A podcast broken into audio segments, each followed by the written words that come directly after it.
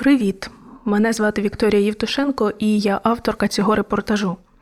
Історію я знайшла завдяки іншим ЗМІ, які частково розповідали історію звичайного пасічника з Сумщини, який затримав аж вісьмох російських військовополонених. Мене зацікавила ця історія, тому що це був простий хлопець без е, бойового досвіду, який просто захищав свій населений пункт і своє подвір'я, на якому вже сім поколінь живе його родина. Але мене Максим зацікавив більше як людина, яка мала історію і до того, і має історію після цього. Е, бо, судячи з його сторінки, я зрозуміла, що це не проста людина, це активіст, це громадський діяч. Е, він просто закоханий у місце, в якому живе, і прагне закохати в нього інших людей. І він показує свою любов не лише тим, що готовий взятися до зброї в потрібний момент, але й тим, як він жив до того і як він живе зараз. Бо Максим продовжує стояти на своїх цінностях, прагне розвивати туризм і показувати красу рідного села для людей, які про нього напевне навіть не чули. Reporters від The Ukrainians.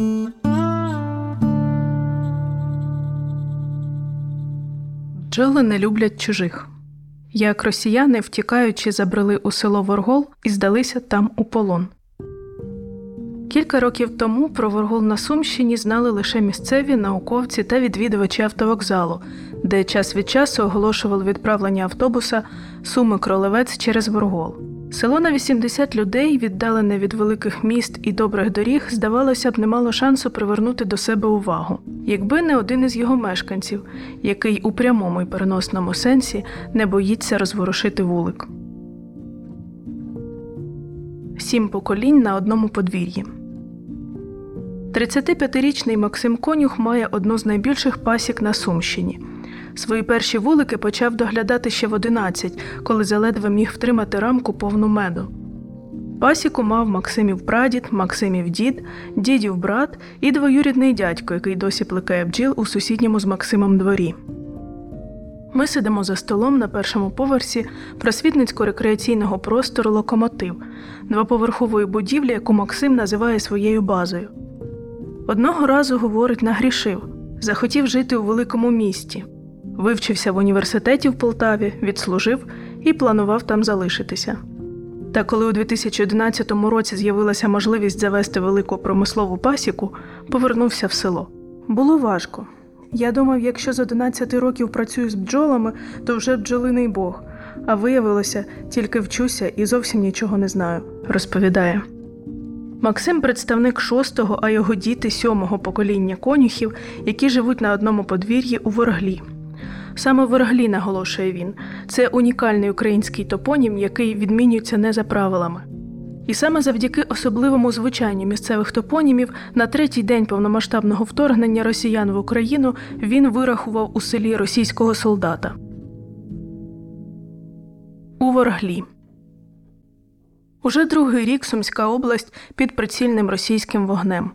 Регіон, який межує із Росією, затято бореться з ворогом і розбиває вщент російські сподівання на те, що окупантів місцеві зустрічатимуть з хлібом та сіллю. Не зустріли. Нині жоден населений пункт області не окупований. Однак на Сумщині вже більше як 5,5 тисяч пошкоджених росіянами об'єктів, з яких понад 3,5 тисячі будинки місцевих. Ця цифра росте щодня. Віднедавна населені пункти області стали слугувати для росіян ще й за навчальний полігон.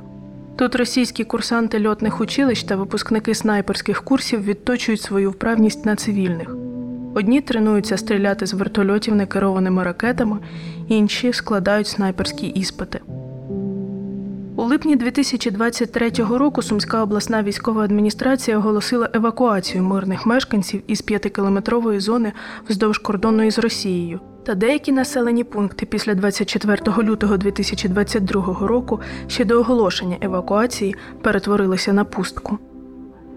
На Сумщину російські війська зайшли у перший день вторгнення. Колони техніки рухалися на Київ.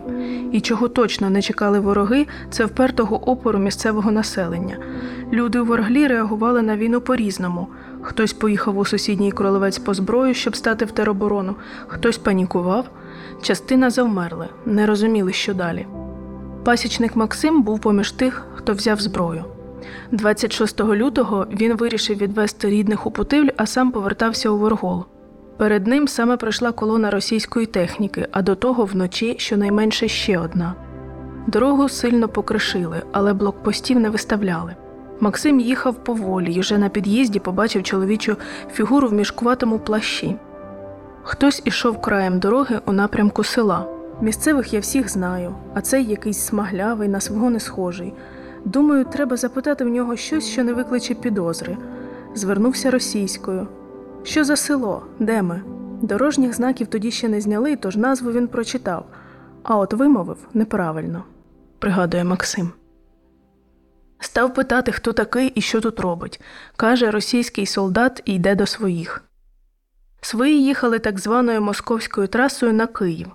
Біля Батурина бронетехніка, у якій перебували ці російські військовослужбовці, згоріла. Росіяни зібрали вцілілу зброю і полями лісами гайда втікати назад на Росію. З собою вели двох полонених українських військових. Ночували у сусідньому з ворглом селі. Згодом один кинув групу та пішов сам, сподіваючись, що привертатиме менше уваги. Максим уже бачив відео, як українці голіруч зупиняють російські танки і беруть у полон росіян, які прийшли вбивати та нищити. Здавайся в полон, не роздумуючи, запропонував Смаглявому. Натхненний досвідом своїх краян, які в ті дні з усіх сил демонстрували окупантам, що не воліють їх бачити на своїй землі, виходили на протести, перекривали дороги, він теж вирішив вступити в переговори. Намагався переконати, що це для солдата найкращий варіант точно лишиться живий. Росіянин відмовлявся. Хто знає, що в нього могло бути під тим плащем.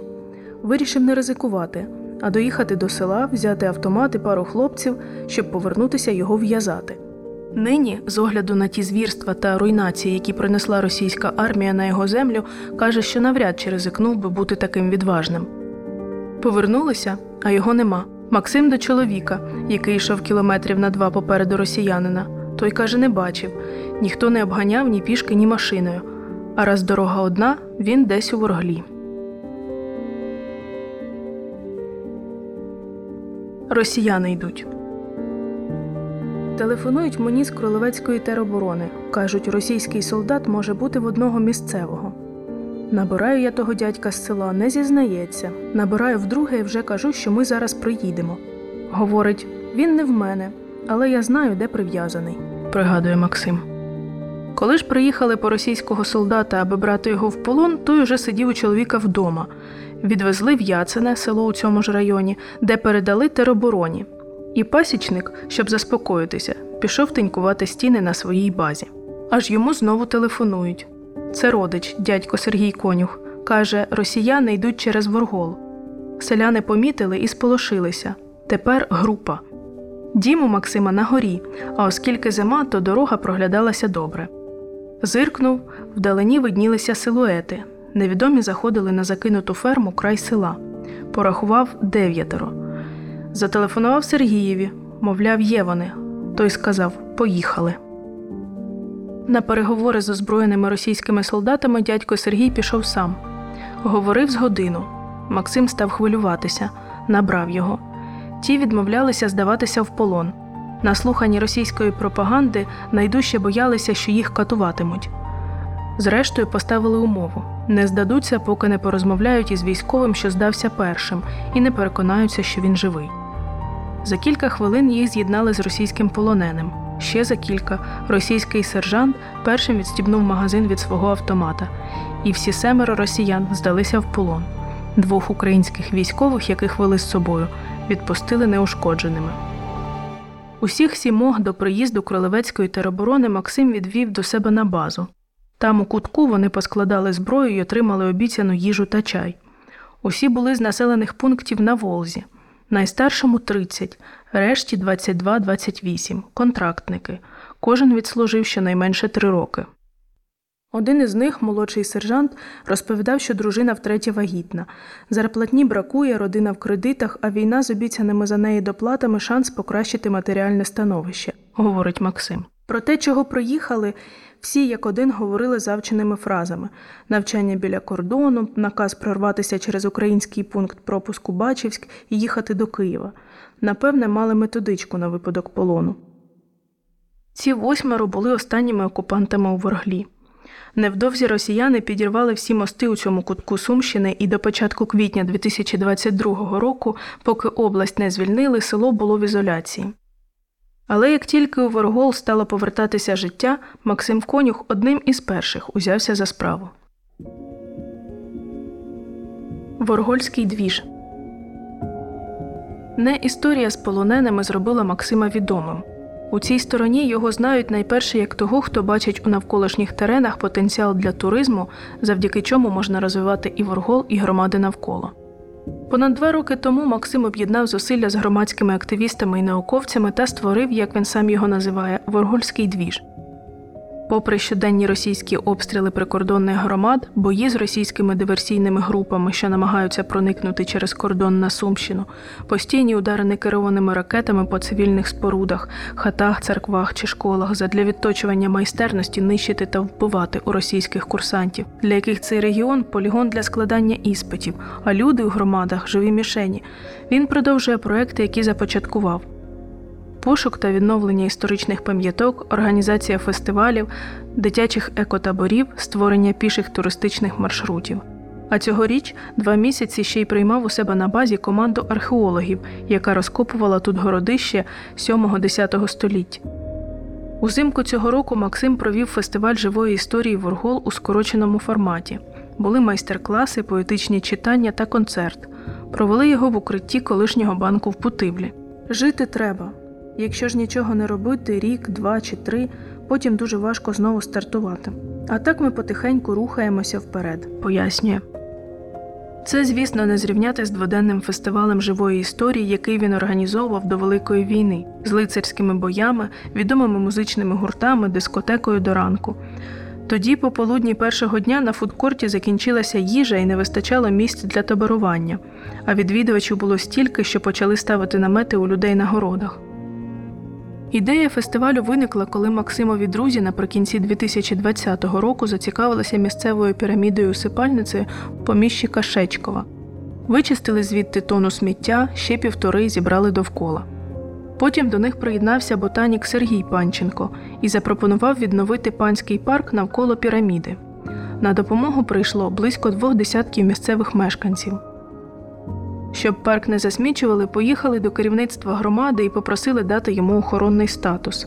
А щоб пам'ятки популяризувати, вирішили організувати фестиваль. Лісові маршрути, якими часто гуляв навесні із сім'єю, Максим перетворив у туристичні. Неподалік городища, де археологи проводили розкопки, ліс порізаний ярами на глибину до 40 метрів. Стежка між ними подекуди вуща за пів метра, тож ходити там доволі екстремально але між деякими переходами є острівці, де можна влаштувати пікнік. П'ять кілометрів маршруту розчистили, промаркували і навіть випробували через ліс до городища, потім спуск до криниці і назад у село через луг. Ним почали водити гостей фестивалю. Людей треба виводити з депресії і підбадьорювати. Достатньо насиділися вдома і в підвалах. Мій друг Саша Мірошниченко, який боронить країну на фронті, сказав так ми воюємо не лише за українську землю, а й за те, щоб на ній продовжувалося життя, пояснює Максим. 22-кілометровий маршрут Максим із друзями протестував у 2022-му. Вздовж річки через городище, ліси, місцеві пам'ятки, джерела з великим вмістом срібла, які ніколи не замерзають. Закінчується він у селі Ярославець біля руїн маєтку Кочубеїв, де є залишки парку з Розарієм, який заснував Василь Кочубей, генеральний писар при гетьманові Мазепі. Тому двіж триває. Подібний фестиваль, хай з меншим розмахом, Максим затіяв і в серпні 2023-го. Дивовижним чином мешканці Сумщини, прикордонні території якої досі щодня потерпають від російських обстрілів, знаходять не просто силу жити, а силу мандрувати, відкривати нове, розвивати громади і не спинятися. Родина теж на Максимовому боці. Дружина долучається до громадської діяльності, син Іван захоплюється археологією і чекає на свій день народження у подарунок два вулики. Дочка Соломія любить приміряти бджолярський захисний комбінезон і вже багато знає про те, як влаштоване життя у вулику. Бджоли не люблять чужих, говорить вона, тому об'єднуються і разом виганяють зайд із вулика. Так само на початку повномасштабного вторгнення вчинив і її тато, а своїм у ворглі завше раді. Постскриптум. Росіян, яких селяни взяли у полон у вороглі ще у лютому 2022 року, згодом обміняли на українських захисників. Про їхню долю майже нічого не відомо. Єдине дізналися, молодший сержант, який розповідав, що немає чим годувати сім'ю, недовго пробув удома. Після обміну повернувся воювати в Україну.